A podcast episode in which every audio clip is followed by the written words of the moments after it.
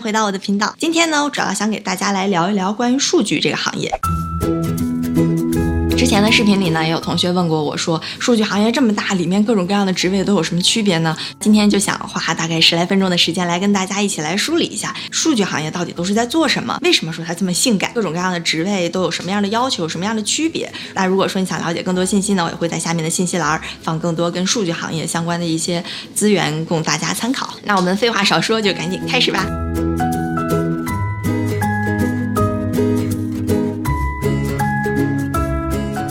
现在这个信息爆炸的大数据时代，机器学习、人工智能都越来越火热，这也让数据行业呢变成现在大家都把它称作一个特别性感的行业。所以呢，数据行业也吸引了很多不同专业的同学，比如说像学计算机的、学统计的、数学、数据呀、机器学习这些专业的同学都会觉得说，哎，数据行业不错，哎，我要不要考虑一下？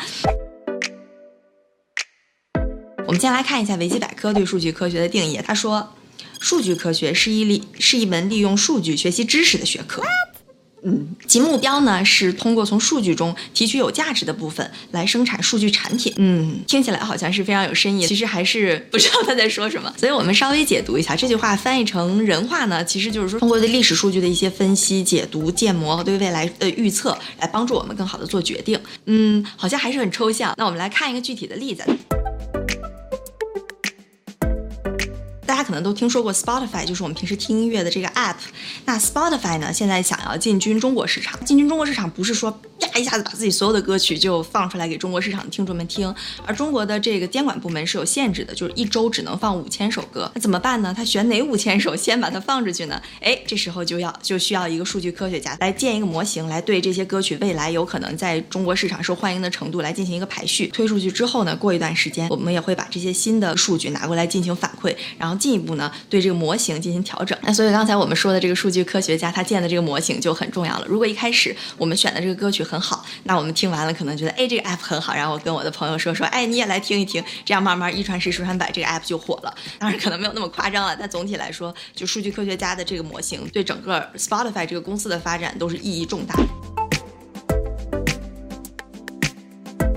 非常主流的两大应用之一吧，一个是这个机器学习，另一种呢，主要就是 A/B test。A/B test 在电商领域的应用其实是非常广泛的。就比如说我们这个界面，哎，有一个 A 方案，有一个 B 方案，我们到底应该用哪一个？很多公司都会选择去进行 A/B test，把这个放出去，然后收集一下用户反馈的数据，看看到底是选哪个好。我前两天啊就发现了这么一个例子，就是我在点餐的时候用那个网站叫 Seamless，然后呢我就我用两个不同的账号登录，我就发现其实网站正在进行一个 A/B test，不同的两种界面对用用户给小费这个行为产生的影响，就比如说在这个界面上，我们能看到这个小费是非常明显的写出来的，而在这个界面上呢，它其实是把一个小费藏起来了，我得点开才能输入小费具体的数额。这其实就是一个非常非常典型的 A/B test，就看不同的界面对用户付小费会产生什么样的影响。那在拿到了这两个测试结果之后呢，Seamless 也可以根据自己想达到的一个目的来选择应用到底是用哪个界面会比较好。所以我们刚才看到的，不管是 Seamless 还是 Spotify，其实都是在通过。数据的建模呀、分析呀，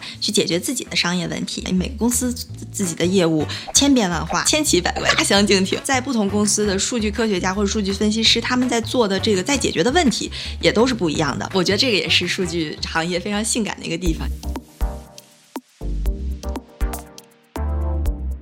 个数据处理的这样一个流程，基本上包括这五步。首先，第一步 business understanding，公司要解决一个什么问题，然后分析什么数据。第二步 data acquisition，就是把数据抓取过来。第三步 data cleanup，就是说把数据哎处理一下、清洗一下，变成一个可以分析的状态。第四步呢，也是最重要的一部分，就是 data modeling analysis，就是建模分析。哎，最后一步得出结论，然后进行实践 deployment。那这个呢，其实说白了就是刚才说的分析问题、抓数据、解决问题。那如果这么一说呢，哎，就感觉好像我们。更高级了。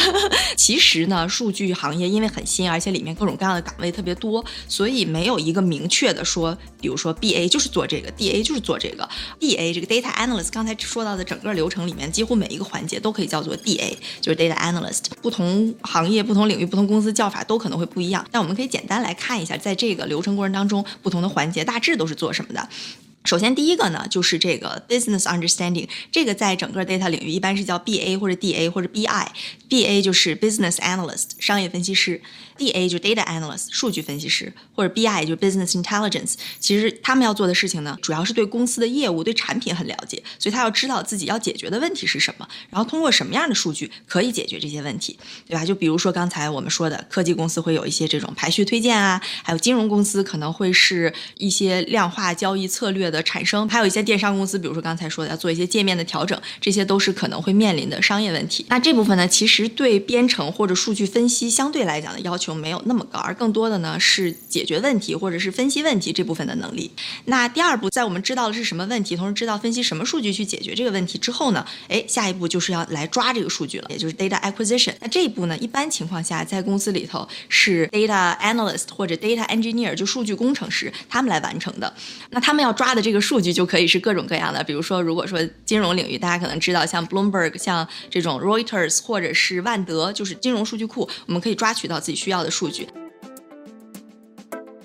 但其实，在现实生活中的数据可能已经不只是这样了。就比如说，有一些金融公司，它现在已经不能仅仅的满足于说我从 Bloomberg 拿来 data 做分析，因为所有人不是所有人，大多数公司都会有 Bloomberg 的 access，所以它就很难在这些数据里再深度的挖掘。所以很多公司现在希望能去找到一些叫做 alternative data，就是通过比如说网络上一些爬虫啊，去扒取一些这种信息啊来进行分析。这些呢，相对来讲就是他们自己独有的一些优势。那在这一步数据抓取的这块呢，data engineer 是要掌握很好的 SQL，再有很多呢，就是一些这种类似于爬虫的语言，可以从不同的地方把数据抓取过来，把这些数据呢存到自己的一个数据库里面。这些就是 data engineer 做的事情。所以这部分呢，其实是对编程和这种挖数据的能力要求是比较高的。那下一步呢，就是这个 data cleanup 的过程，不管是数据工程师还是科学家，他们在建模之前都要把数据进行一个很好的清理，变成更可读、更易读的一个版本。数据领域呢，经常有这么一句话，大家经常说叫 garbage in, garbage” garbage out。意思呢，就是说，如果我们一开始拿到的这些数据是一堆垃圾的话，那再怎么分析都不会得出一些很好的结论。所以，这个数据的清理工作就非常重要了。举个例子啊，比如说我们拿到了一些数据，但是呢，这些数据里边有一些日期是缺失的，那这时候我们怎么办呢？我们是把这些日期随便填一个，还是都填成一个一样的，还是说把这些数据直接就扔了？不同的数据分析师或者数据科学家就会有他们自己判断的标准。所以在这一步呢，我们要把有用的数据给提取出来，不要那些 garbage，为下一步的分析做好一个更充分的准备。那所以呢，像平时很常用的一些数据分析、数据处理的语言，比如说 Python 里面的一些常用的数据包啊，NumPy 啊、Pandas 呀，或者是 R、MATLAB 这些数据分析的语言，在这儿就是非常非常必备的一项技能。那下一步呢，就是这个数据分析和数据建模。哎，这其实就是整个数据行业一个非常非常核心的内容了。那这儿呢，大多数公司会把它叫做 DA，就 Data Analyst 或者 DS Data Scientist 数据科学家。因为数据科学家吧，带个科学家听着就很很牛，所以现在很多公司也把他们。这种跟数据相关的职位都叫数据科学家。从这个 job title 就是工作的名称上是很难辨认的。那这部分在做的事情是什么呢？如果是 DA 就 data analyst 的话，更多的是对一些历史的数据进行一些分析和描述。数据科学家这块呢，更多的是通过建模来对未来有一些这种预测性质的判断。他们的典型的工作主要也是刚才我们说到的那两类，一类呢是偏 A/B test，那这种的话就是对像数理知识、统计知识，比如说时间序列一些统计方面的模型要求会比较高；那另一类呢就是机器学习相关的，对编程方面的要求会高一些。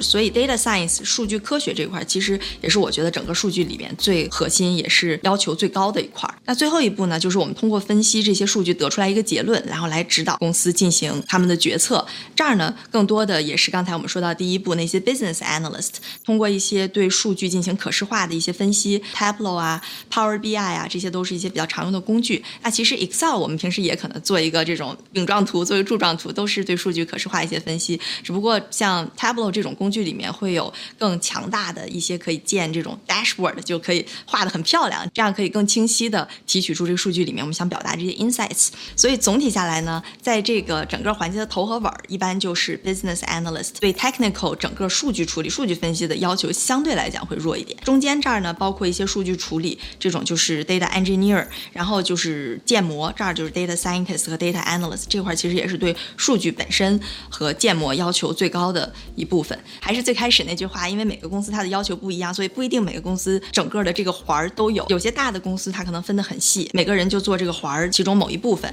但有一些可能稍微小一点的公司，可能一个人就要全做。所以具体的工作内容呢，还是需要看这个 job description 上的具体要求。那这些呢，就是我今天想跟大家分享的数据行业和数据行业职业选择的一些内容。那大家如果想了解更多呢，也可以查看下面的信息栏。当然有问题也欢迎在下面给我留言。那如果你喜欢我今天的小视频呢，也千万别忘了点个赞，然后 subscribe 我的 channel。那我们下期见啦！拜